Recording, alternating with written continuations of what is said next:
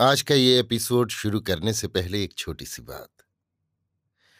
क्या आप भी अपना पॉडकास्ट बनाने की सोच रहे हैं? तो एंकर ट्राई कीजिए। ये पॉडकास्ट बनाने का सबसे आसान तरीका है। नंबर एक, ये फ्री है। नंबर दो, इसमें कई सारे ऐसे टूल्स हैं जो आपको अपने फ़ोन और कंप्यूटर पर रिकॉर्ड और एडिट करने की फैसिलिटी देते हैं।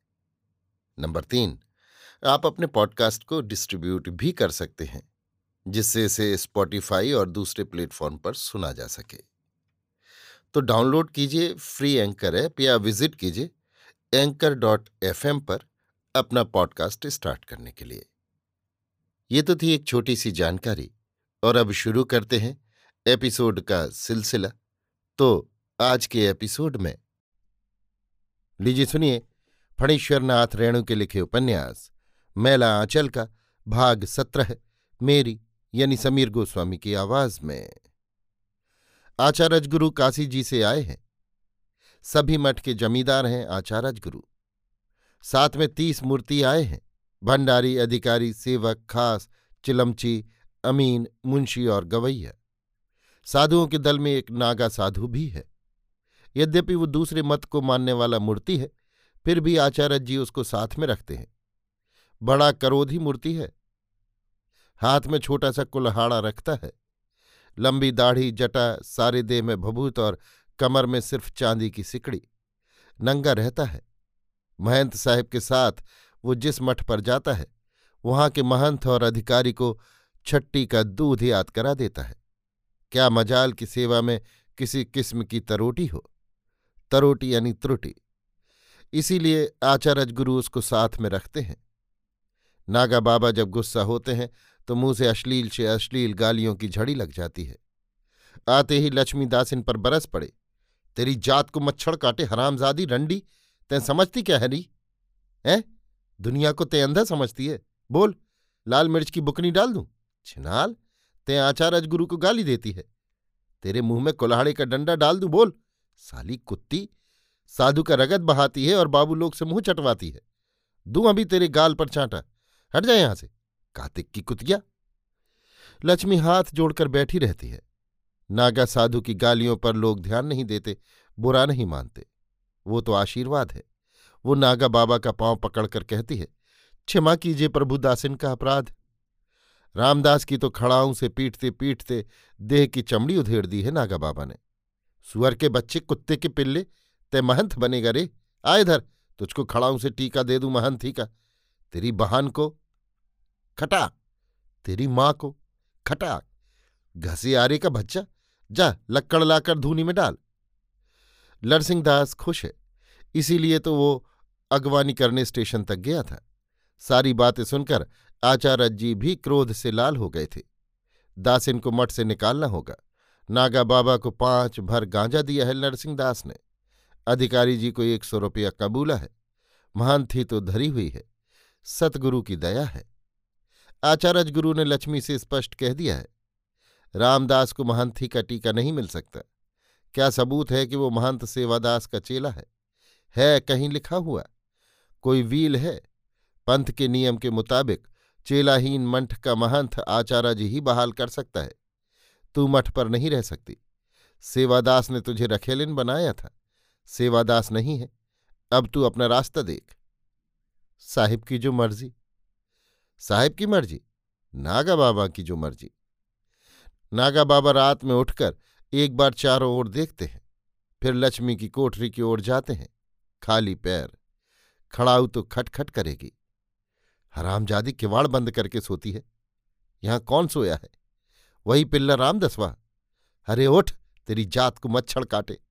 दासिन को जगह बाबा का गांजा मारकर सेज पर सोई हुई है। कहाँ है मेरा गांजा? जानता नहीं तीन भर रोज की खुराकी है। कहाँ है? सरकार आधी रात में गांजा जब हराम जा दे तासिन को जगह। आज्ञा प्रभु, लक्ष्मी किवाड़ खोलकर निकलती है। गांजा कहाँ है? हाजिर है सरकार। लक्ष्मी एक बड़ी सी पुड़िया नागा के हाथ में देती है। अरे हरामजादी के पास इतना गांजा कहाँ से आया? पूरा तीन भर मालूम होता है। ये साला रमदसवा, कोढ़ी का बच्चा यहाँ खड़ा होकर क्या करता है? अबे सुअर के बच्चे, ते यहाँ खड़ा होकर क्या करता है? खट खटाक लक्ष्मी जल्दी से किवाड़ बंद कर लेती है। अच्छा कल देखना, तुझे बाल पकड़ मठ से घसीट कर नहीं निकाला तो कसम गुरु मचेंद्र नाथ की लरसिंहदास एकांत में एक बार लक्ष्मी से कहना चाहता है, तुम घबराओ मत लक्ष्मी, महंत तो मैं ही बनूँगा, तुम मठ में ही रहोगी, तुमको मठ से कोई निकाल नहीं सकता, तुम निराश मत हो, लेकिन मौका ही नहीं मिलता है। शायद सुबह ही लक्ष्मी कहीं चली न जाए। आचार्य गुरु के जवान अधिकारी को भी रात भर नींद नहीं आई। पुरैनिया जिला में कंबल के नीचे भी घुसकर ससुरी मच्छर काटे हैं हो। सुबह को लक्ष्मी बालदेव जी के पास जाती है। बालदेव जी पुरजी बांट रहे थे। सारी बातें सुनकर बोले, कोठारिन जी, आचार्य गुरु तो सभी मठ के नेता हैं। वे जो करेंगे वही होगा। इसमें हम लोग क्या कर सकते हैं? बड़ा धर्म संकट है। किसी के धर्म में नाक घुसाना अच्छा नहीं है। तीसरे पहर टीका होगा, हम आवेंगे। लक्ष्मी को बालदेव जी पर पूरा भरोसा था। तहसीलदार साहब घर में नहीं है। डॉक्टर साहब पर पंचायत में नहीं जाते हैं। सिंह जी सुनकर गुम हो गए। खेलावन जी ने तो बालदेव जी पर ही बात फेंक दी। जाने बालदेव, सतगुरु हो, कोई उपाय नहीं। साहेब बंदगी कोठारिन जी। कौन? कालीचरण बबुआ? दया सतगुरु के। हाँ टीका कब होगा? कीर्तन नहीं करवाइएगा। लक्ष्मीदास इन कालीचरण को रो रो कर सुनाती है। काली बाबू, ऐसी खराब खराब काली उफ, सतगुरु हो। मैं अब कहाँ जाऊँगी? कौन सहारा है मेरा? अच्छी बात, आप कोई चिंता मत कीजिए। बालदेव जी क्या करेंगे? वो तो बुरजुआ है, रोइए मत। लक्ष्मी देखती है कालीचरण को। उस बार प्रयाग जी के जादूघर में एक आबलूस की मूर्ति देखी थी। ठीक ऐसी ही। मठ पर सभी साधु सती, बाबू बबुआन, दास सेवकान, शमियाने में बैठे हैं। लरसिंह दास ने सिर का जुल्फा छिलवा लिया है।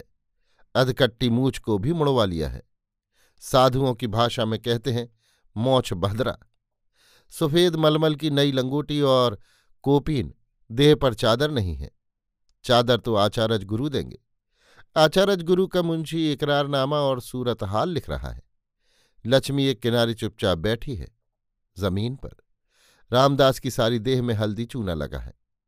बालदेव जी को लक्ष्मी पर बड़ी दया आ रही है। लेकिन क्या किया जाए? सभी साधु, सती, सेवक, सेवकान सुन लीजिए। आचार्य जी का मुंशी दलील पढ़ता है। लिखित लरसिंह दास, चेले गोवर्धन दास, मोतफा जात बैरागी फिर के। अब आप लोग इस पर दस्तखत कर दीजिए। लक्ष्मी फूट फूट कर रो पड़ती है। सतगुरु हो। तय चुप रहे आरामजादी चुप रहती है लगाऊ डंडा। नागा बाबा चिल्लाते हैं। तय चुप। जो दस्तखत करना जानते हैं, दस्तखत कर रहे हैं। बालदेव जी ने भी दस्तखत कर दिया। उनका हाथ जरा भी नहीं कांपा। कालीचरण दलील हाथ में लेकर उठता है। आचार्य जी, आप कहते हैं, महंत सेवादास बिना चेला के मरा है। आप क्या गाँव के सभी लोगों को उल्लू ही समझते हैं। कालीचरण। बालदेव मना करते हैं। बैठ जाओ। कालीचरण। खेलावन यादव डांटते हैं। लेकिन कालीचरण आज नहीं रुकेगा। कोई हिंसाबाद कहे या अनसन करे, वो भी भाखन दे सकता है। हम जानते हैं और अच्छी तरह जानते हैं कि रामदास इस मठ का चेला है। महंत सेवादास का चेला है। उसको महंत ही का टीका न देकर आप एक नंबरी बदमाश को महंत बना रहे हैं। मठ में हम लोगों के बाप दादा ने ज़मीन दान दी है। ये किसी की बपौती संपत्ति नहीं। तेरी जात को मच्छर काटे, चुप साले, कुत्ते के बच्चे, अभी कुल्हाड़े से तेरा, तेरी माँ को। चुप रहे बदमाश, कामरेड बासदेव उछलकर खड़ा होता है। पकड़ो सैतान को, कामरेड सुंदर चिल्लाता है। भागने ना पावे, मारो, ले ले, पकड़ पकड़, मार मार, हो। रुको ए बासदेव, ए सुंदर, ए। नागा बाबा दाढ़ी छुड़ाते हैं, जटा छुड़ाते हैं। थप्पड़ों की मार से आँखों के आगे जुगनू उड़ते नज़र आते हैं। गांजे का नशा उतर गया है। आखिर दाढ़ी और जटा नचवाकर कुल्हाड़ा छोड़कर ही भागते हैं। पकड़ो पकड़ो। छोड़ दो छोड़ दो। अब मत मारो। नागा बाबा भागे जा रहे हैं। भभूत लगाया हुआ नंग धड़ंग शरीर, बिखरी हुई जटा, दौड़ते समय उनकी सूरत और भी भयावनी मालूम होती है। गाँव के कुत्ते पागल हो जाते हैं। भौं भौं। नागा बाबा के पीछे दर्जनों गंवार कुत्ते दौड़ रहे हैं। अधिकारी महंत लरसिंह दास तो चार चांटे में ही चै बोल जाते हैं। नहीं लेंगे महंती, छोड़ दीजिए हमको। छोड़ दो छोड़ दो, कालीचरण हुक्म देता है। लरसिंह दास भी भागते हैं। पंचों को लकवा मार गया है। साधुओं की हालत खराब है।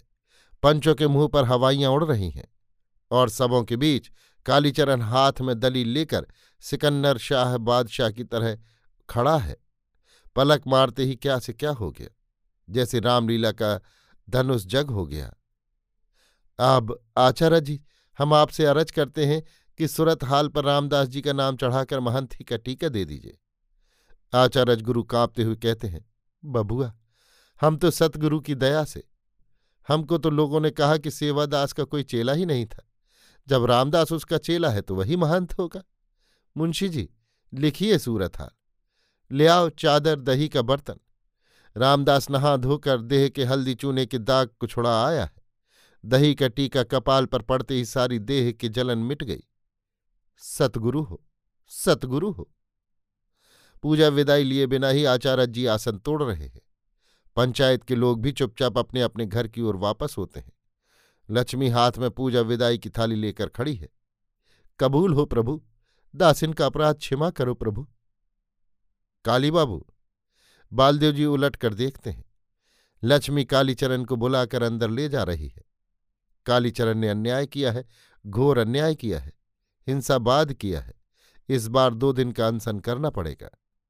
खेलावंजी जाति बिरादरी की पंचायत बुलाकर सब बदमाशों को ठीक करेंगे। हे भगवान, साधुओं के शरीर पर हाथ उठाना। कालीचरण कुश्ती लड़ता है। उस्ताद ने कहा है कुश्ती लड़ने वालों को औरतों से पाँच हाथ दूर रहना चाहिए। वो पाँच हाथ से ज़्यादा दूरी पर खड़ा है। अभी आप सुन रहे थे फणीश्वरनाथ रेणु के लिखे उपन्यास, मेला आंचल का भाग सत्रह, मेरी, यानी समीर गोस्वामी की आवाज़ में।